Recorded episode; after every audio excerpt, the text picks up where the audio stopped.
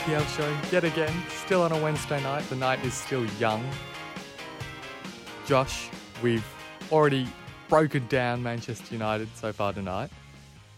Now it's time to talk about some more sinister things that may or may not be going on in the world of More sinister than Manchester United. more sinister than Manchester United. I'm, I'm, we're going there. Apparently, allegedly, possibly, Roman, Confusingly. confusingly, Roman Abramovich, former owner of Chelsea, was poisoned. Well, currently frozen out owner of Chelsea, I suppose. Soon to be former owner of Outgoing, Chelsea. a- enforced outgoing owner of Chelsea, Roman Abramovich. Um, yeah, this is a pretty mysterious incident. Um, it seemed like in his statement where he talked about wanting to pursue peace between Russia and Ukraine, he was actually serious about that. Yeah. Which, I mean, credit to the guy. Like he's obviously putting himself out there, potentially putting himself at at uh, at physical risk, and it's unclear as to whether it was a an environmental toxin, shall we say, or quite literally a chemical weapon. Well, that's right, and of course, this this conversation happens in the context of many broader geopolitical relevant things. I just want to say that I'm just scrolling through the ABC article on on, on this, which uh, has written in bold, "Roman Abramovich is very rich," which, which I think is very insightful and good to know. Well, not as rich as he was, or it doesn't at least doesn't have access to as much money as he once did. But uh, but yes, that is that is accurate. Well done, ABC. Um, but of course, his soon-to-be former club Chelsea, meanwhile, are vaguely recovering from the various frozen assets and things not being allowed to function for a certain period of time. They've been allowed to sell away tickets again now. I think they still can't sell home tickets, which is causing some various degrees of outrage and whether the supporters should be being punished for this and and all that kind of that mm. that really hard that fine line that sport has to tread between, or even the world has to tread between punishing individuals, but also hmm. sending a message, kind of thing. I, I think there's an extremely easy answer to this. And that is to allow Chelsea to sell home tickets to allow the fans to attend, but the profits from those Yeah. tickets to go to the victims of the conflict in Ukraine. And I think that they have there are aspects of what's going on at Chelsea at the moment that does work like that. That whatever money we get from doing this will go to some organisation or to help some victims Yeah. from the Ukraine crisis. Because I don't, I don't think just based on the actions of the owner, what is fundamentally a community asset, which is a football club, even if you know the legal ramifications aren't the same like that.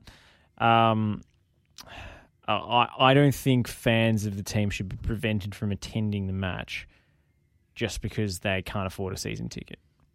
Because it's only season ticket holders that can go at the moment. Only that's the only home fans that can attend, right? I- I, believe that's right. There, I did see something about Chelsea saying that they were willing to not charge for the tickets. We just want our fans to be there, kind of thing. So it it seems like there's some th- th- there's the the will to have some solution reached here. That just that that it doesn't have to be Chelsea making money from from the sale of tickets. I think is what mm. I'm trying to say. Yeah, hundred percent. So, Uh, I I think I think you can you can get to a place where this is all in aid of a good cause, and you're not punishing the individual supporters who didn't, you know, have a role in producing the steel that made the Russian tanks. You know, the Chelsea fans haven't haven't done that. Some of them chanted Roman Abramovich's name during a minute's silence for the or minute's applause for the uh, Ukraine victims, and I think that's completely distasteful. Um, and I'd rather those fans weren't allowed back, but I don't quite know how you singled them out.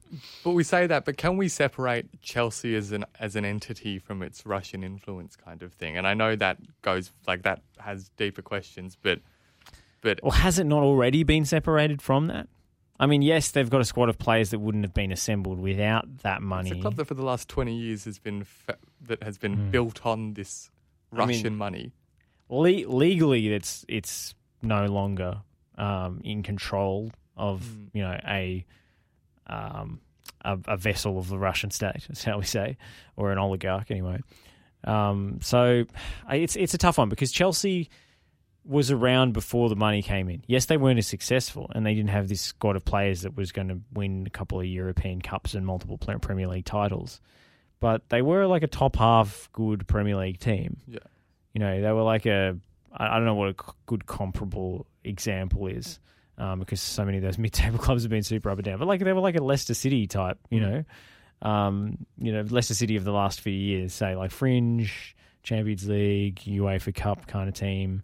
Uh, they had some fun players. Like it, it, wasn't as if there was some some club like it's not as if they're RB Leipzig, Hmm. like a club pl- plucked from obscurity um, because they were cheap, you know, to buy and turn over and change the name of, and then propelled up through the divisions by the money, and they have no resemblance to what they were before Abramovich came in. So I, I, th- I think it is almost unfair to the fans who pass on this love of the team generationally uh, to basically, um, you know, shut them out from the games. I agree that Chelsea as an entity does exist independent of Mm. Russian influence. Existed prior to that, ha- will it continue to exist? And I think that the most important thing is that that that's been severed. That tie. I think Yeah. that, that that's really important in this instance. But I wonder if I if I'm well, uh, yeah, it's I mean, Chelsea is a financially powerful institution, or they will be as soon as they're sold to, to whatever Mm. commercial interest comes in and, and buys them. I think can do something to um, to make make the the past right, I suppose. And we talked about you know money going in the right direction. I, th- I think you, you talk about how uh, I guess countries have dealt with atrocities that they've committed, um, and uh, like there, there has to be a, I guess, some recriminations for that, um, and maybe some initiatives to uh, recognize where, where that money has come from and recognize the historical wrongs that that come with it. Uh, I don't think you can just wipe the slate clean with the new owner. Mm. But at the same time, yeah, I'm, I'm I'm uneasy about keeping the fans out because they're saying the season ticket holders can go because they've already bought it. But those are, by and large, not just the most committed group of fans, but they're also the wealthiest group of fans. So you're actually shutting out, you know, the more you know lower middle class Chelsea fans from attending Yeah. games if they can only afford to go to you know three or four games a season. It seems like a weird split to me. Yeah, and I think as you were speaking, I was remi- like it's complicated further by the fact by, by Roman Abramovich, the figure themselves, in the sense that even though that's where we, we know where the money's come from and and Mm. the inescapable relationship between those two things, I think that Abramovich personally has clearly shown that he's trying to do the right thing as much as he can, and that It seems like it. I mean, he certainly made a big. I mean, I, I guess you would once all of your assets around the world have been seized. Well, you, yeah, have got that's to, right. you know, and he's been kicked out of several countries that he's tried to escape to. I, I guess maybe he's trying to repair his public image. I mean, it's uh, it's Yeah. his motivations are unknown. We can't read the guy's mind, No. but you know, I don't I don't know if those motivations are clear. it's fair. That's Mm. fair. Anyway, but there's other ownership stuff going on in in the UK. There, there is. I mean, just just to finish on that, of course, Chelsea. Uh, I think they've set the deadline of April 11th, by which the Mhm. final deadlines, by which the final offers need to be made by various parties that Is are that your final offer? Yeah, exactly. Various parties on a short list. We're hearing lots of Americans, and I think one of the owners of Atalanta is also in talks related to that kind Mm. So of that's thing. Atalanta of Italy, not Atlanta of the. Uh, I believe of it is MLS. Atalanta, not Yes, okay. Atlanta. Um, but but uh, dare I say, perhaps not the most interesting ownership rumor that we've seen in the last little while. Uh, apparently, George Clooney, George Clooney, Mhm. Are interested in buying Derby County, or or or purchasing a stake in Derby County, Right. which has come. Yeah, I mean, I, when I think of Derby County, I think of Hollywood glamour. I think so. You yeah. know, I, I think of glitz and glam, Mm.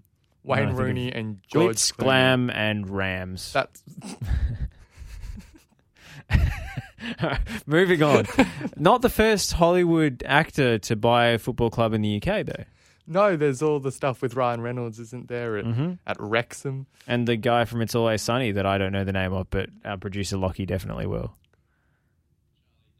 Charlie Day. We're on top of this. Yeah, no, that's right. Well, the the the increasing. Is it Charlie Day or is it the other guy? He's Well- shaking his head at me. Cha- Charlie Day. Cool, awesome, definitely. Yeah, it's it's the other guy. Okay, our producer was wrong. Rob McElman, Mc, Mc, Mc, Mc something. Rob McSomething, and uh, Ryan Reynolds owning uh, Wrexham, of course, the uh, the Welsh club. It's, I suppose. Well, I suppose relative to some of the other ownership takeovers that we've seen, having Hollywood actors come in is probably the like not the most evil prospect. If they No. would, if that, that would be the next wave of football ownership with a bunch of cool people already with public profiles going, yeah, I'll add a football club to it. Why not? Hmm. I mean, it depends if any of them have a history of you know slapping anyone at award ceremonies, I suppose. But That's right. That's a that's a really good point. I, as far as I know, George Clooney uh, does not have that reputation.